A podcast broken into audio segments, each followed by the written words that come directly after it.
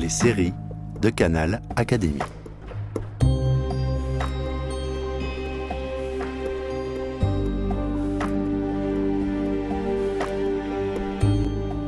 Alice Guy et l'invention du 7e art. Épisode 7 Se souvenir d'Alice Guy. Malgré le succès qu'Alice Guy rencontre auprès de ses contemporains, seul un petit nombre de ses films seront transmis à la postérité. La pellicule à cette époque est fragile et très inflammable, c'est sans doute l'une des raisons pour lesquelles autant de films ont été perdus. Dès son retour en France, après sa période américaine, Alice Guy essaie de retrouver ses films, mais beaucoup ont disparu. Elle ne retrouvera d'ailleurs pas d'emploi, ni chez Gaumont, ni auprès d'autres sociétés du cinéma. Lorsqu'en 1927, elle retourne aux États-Unis et qu'elle essaie de nouveau de récupérer ses films, la tâche s'avère plus compliquée qu'elle ne l'avait imaginé. Elle décède en 1968 aux États-Unis sans avoir retrouvé l'entièreté de ses films. Cette œuvre considérable et majeure dans l'histoire du cinéma est ainsi restée longtemps introuvable. Plus de 500 films sont détruits, perdus ou attribués aux hommes de son entourage. Comment, après tout cela, est-il possible de prendre soin des fragiles témoignages qu'il nous reste pour en assurer la postérité? Pour en parler aujourd'hui, nous recevons Émilie Coqui, responsable de l'accès et de la valorisation des collections films de la Cinémathèque française. Émilie Coqui, bonjour. Et bonjour. Qu'est-ce qu'il reste des films d'Alice Guy aujourd'hui? Qu'est-ce qui reste d'Alice Guy? Euh, Les sources diffèrent. Quand on lit comme ça quelques, quelques personnes très enthousiastes, elle aurait fait plus de 7000 films, euh, ce qui me paraît peu réaliste. Euh, prenons les informations de personnes qui ont travaillé autour d'Alice Guy récemment, hein, d'universitaires brillantes comme Clara Auclair. Clara annonce que voilà, Alice Guy serait l'auteur de 600 films. il y en a 150 connus. Quand on pense que le cinéma muet est perdu à plus de 75%, si l'on considère la, filmographie d'Alice Guy, les archives ont beaucoup travaillé, les historiens ont beaucoup travaillé, euh, les activistes ont beaucoup travaillé. Voilà, il a été fait quand même beaucoup d'actions pour retrouver l'œuvre d'Alice Guy, voire même elle-même. Euh, et ça, c'est peut-être pas si souvent euh, mentionné. Elle a été pionnière de ces vétérans du muet à se lancer à la recherche de ses films et de ses copies. Il y a énormément de sources, mais des sources divergentes, qui permettent un petit peu d'asseoir son travail. À la Cinémathèque, nous conservons des œuvres d'Alice Guy, nous conservons du matériel lié à Alice Guy. La Cinémathèque française a fait partie des premières archives comme ça à conserver, collecter, euh, euh, se renseigner, euh, aller à la source première, c'est-à-dire les vivants, qui peuvent témoigner et voilà réunir de la documentation pour rétablir des filmographies. Donc Alice Guy fait partie des figures qui ont occupé notre fondateur Henri Langlois assez tôt dans l'histoire de la cinémathèque. Il y a des traces euh, de contact. Notamment, euh, l'idée géniale d'Henri Langlois était d'associer, enfin de réunir une équipe avec des vétérans. Et donc les films d'Alice Guy, les films des premiers temps, évidemment, il n'y a pas de générique. Il y a très peu d'archives administratives. Euh, et c'est pour ça que sa période française pose problème, pose question on ne peut pas dire qu'il y a des films perdus, il y a des films mal rangés. Donc il y a peut-être des films qui ne sont pas encore identifiés. Des problèmes de titre, des problèmes voilà, d'attribution, on a souvent dit.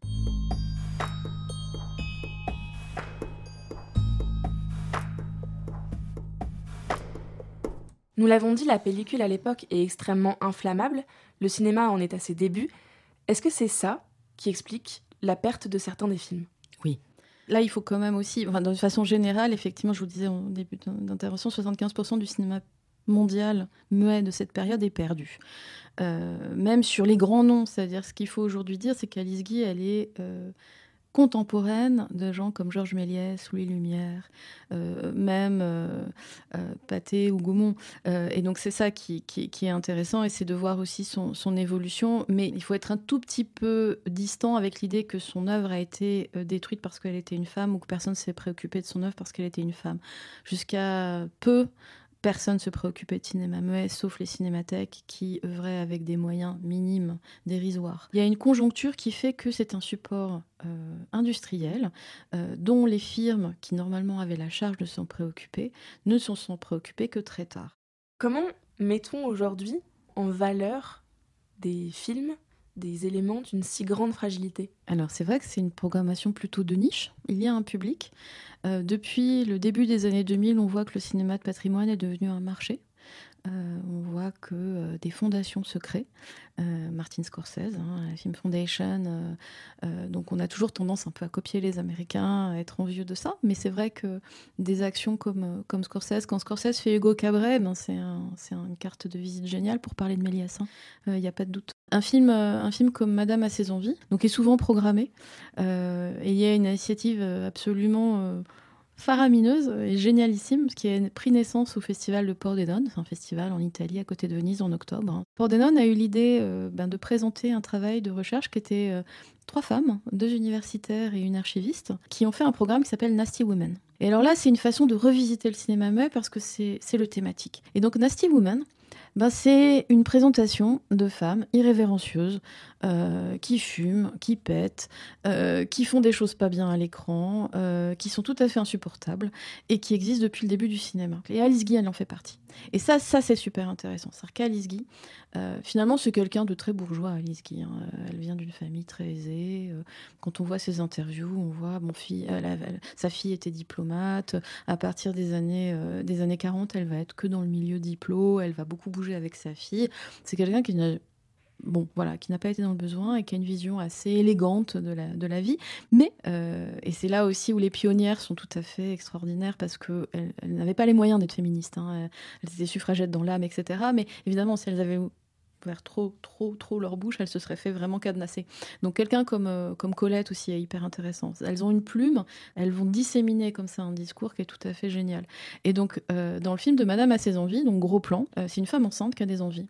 Et donc là, quelqu'un comme Iris Bray a fait tout un truc complètement étonnant sur le plaisir oral. Et c'est vrai qu'en 1906, faire un film comme ça sur une femme qui prend plaisir, eh ben, il n'y en a pas tant que ça. Aujourd'hui, il faut en passer par l'exposition de ça, par pas forcément la dénonciation, mais en tout cas en parler. Et, le cinéma finalement des, premiers temps, le, cinéma des origines, permet d'expliquer et d'avancer plein de choses, euh, et d'une façon un peu douce, comme ça, à la pierre douce.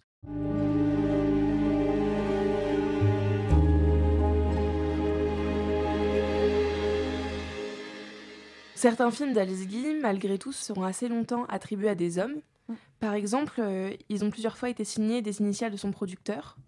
Son statut de femme l'a parfois empêché d'être crédité. Est-ce qu'il y a aujourd'hui un moyen, vous l'avez un peu évoqué tout à l'heure, d'attribuer de façon certaine des films à Alice Guy sans risque de se tromper? Est-ce que, comme dans le domaine de la peinture ou de la sculpture, il y a des experts du cinéma qui seraient capables de rendre à Alice Guy la maternité de ses films avec certitude? Certitude. Ça, c'est toujours compliqué. Je ne m'avancerai pas sur la certitude. Euh, bien sûr, il faut toujours questionner ce qui a été fait, mais il faut le citer aussi. On peut, oui, évidemment, réattribuer euh, des, films à, Alice Guy. On peut aussi, quand même, affirmer euh, qu'elle a travaillé, encore une fois, le cinéma, c'est une matière d'équipe. Euh, donc, si on prend le système américain, ben, qui a le final cut, qui a le pouvoir, c'est le producteur, hein, c'est celui qui amène l'argent. Donc, moi, ça me, évidemment, ça me choque et ça me choque pas. Le nombre de films qui sont signés Pathé Frères ou LG, c'est monumental. Et pendant longtemps, ça n'a choqué personne. On a parlé de films Gaumont, de films Pâté. Mais c'est vrai qu'Alice Guy s'est aussi attribué des films et a complètement mis de côté des collaborateurs hyper importants et qui sont aujourd'hui beaucoup moins connus. Là, il y a quelque chose de caste et qu'on a oublié peut-être une certaine forme de prolétariat du cinéma. Euh, je pense à Atto et Brotto, qui étaient des opérateurs lumière, qui sont des contemporains d'Alice Guy et des aideurs hein, à faire des films, des assistants. En fait, c'est le, début aussi du cinéma, c'est le début d'un art, d'un art de divertissement, d'un art du public. Et qu'est-ce qui plaît? On repère qu'est-ce qui plaît et on le copie. La fast fashion, c'est euh, on, le, fabrique, on le copie, on le vend, on le montre et on le détruit. Donc c'est ce qu'il y a de pire en fait à étudier hein, pour un, je pense, un historien. Mais, c'est vrai qu'il faudrait faire attention à ne pas créer par Alice Guy une montagne et à oublier toute une série de techniciens ou d'influences euh, qui, ont, qui ont été faites. Et alors sur les films d'Alice Guy en particulier, avec ces méthodes qui nous permettent un petit peu d'identifier les films, c'est pareil, on, a l'espoir de pouvoir en, oui. récupérer. Oui, le gros travail à faire aujourd'hui, euh, et ça peut paraître un peu extravagant avec Alice Guy, puisqu'on parle des origines du cinéma, le, début du cinéma, et ça, ça nous plaît à la Cinémathèque de toujours contredire un peu l'histoire. Le cinéma, il s'est créé, mais il était déjà sonore et en couleur, en fait. C'est pas du tout arrivé après. Et Alice Guy fait partie de ces auteurs. Donc, euh, quand il s'agit de parler de, de mouvements, d'histoire, euh, de la couleur, Alice Guy est un exemple génial. Pour Alice Guy, un des enjeux, c'est le son. C'est-à-dire qu'on travaille depuis plusieurs années autour de voilà, retracer une histoire du cinéma sonore. On a restauré en 2012 le Phono Cinéma Théâtre, euh, qui était contemporain des phonocènes, qui était présenté à l'exposition universelle en 1900, euh, et qui était euh, un dispositif pour pouvoir montrer des stars du musical. C'était un peu le, le Champs-Élysées, hein, l'émission de Drucker des années 80, mais en 1900. C'est-à-dire que ça permettait d'exporter comme ça des stars parisiennes, du théâtre, de boulevard et des musicals, mais et voilà, et d'exporter le son et l'image et, en couleur. Donc c'était des scénettes qui étaient enregistrées, synchronisées, euh, où les artistes jouaient en playback, puis ces, images étaient montrées en synchronisé avec du son. Donc Alice Guy fait partie de ce dispositif tout à fait euh, extraordinaire du début du cinéma sonore. Euh, et donc là, il y a un travail à faire parce qu'évidemment, tout n'est pas conservé au même endroit. Donc on a l'image d'un côté, hein, ces fameux vidéoclips 1900 qu'on comprend pas ce que c'est, et le son est conservé ailleurs. Donc il y a eu un travail comme ça de recollage, de reconfrontation entre l'image et le son ce qui finalement avait été euh, très peu fait. Et donc ça, c'est des voilà avec des moyens euh, beaucoup plus précis, beaucoup plus euh, des, technicités extrêmement évoluées. il y a l'archéophone qui a été créé par un certain Chamou qui permet de lire et de resynchroniser ces, ces, disques, de ces cylindres, voilà, ces cylindres en cire, et de retrouver le son finalement qui était plutôt pas mauvais de 1900. Donc je dirais que l'enjeu d'Alice Guy, c'est effectivement de toujours consolider sa filmographie euh, avec euh, voilà le témoignage et aussi le travail d'historien euh, et aussi quand même une perception, un instinct par rapport à ce qu'on sait de son cinéma et les études indispensables des universitaires qui permettent comme ça de défricher, de questionner encore et encore, mais aussi finalement au cinémathèque de s'attaquer aux parents pauvres qui est le son. Et ça, c'est vrai qu'Alice Guy fait partie de ces terrains-là. Donc moi, j'ai bon espoir qu'on retrouve des films d'Alice Guy encore et encore. Qu'est-ce qui reste des films d'Alice Guy? Moi, il y a toujours un film qui m'a quand même totalement bouleversée.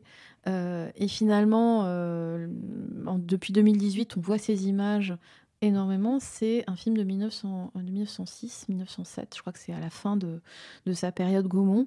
C'est Alice Guy tourne une phonocène. Et là, c'est le premier making-of du cinéma. Donc on voit Alice Guy, de dos, qui dirige. Et là, c'est indéniable. Et même dans toutes mes études autour de euh, cinéastes femmes, que ce soit euh, Musidora, Marie Epstein, il y a très rarement des témoignages de femmes au travail. On voit qu'elles dirigent un plateau. Et ça, on a, on a très peu d'images, mais que ce soit homme ou femme, de cette période-là, de comment ça se passait, comment les lampes à arc fonctionnaient, comment le système de synchronisation son travaillait, comment tous les artistes étaient dos parce que ça leur brûlait les yeux. C'est une source historique inestimable. Et qui est à l'opération, qui est à la manœuvre C'est une femme. Donc ça, c'est génial. Un grand merci, Émilie Coqui. Vous êtes, je le rappelle, responsable de l'accès et de la valorisation des collections films de la Cinémathèque française, qui organise, à l'occasion des 150 ans de la naissance d'Alice Guy, le 1er juillet, une projection rétrospective que nous invitons les auditeurs à aller voir. Merci beaucoup.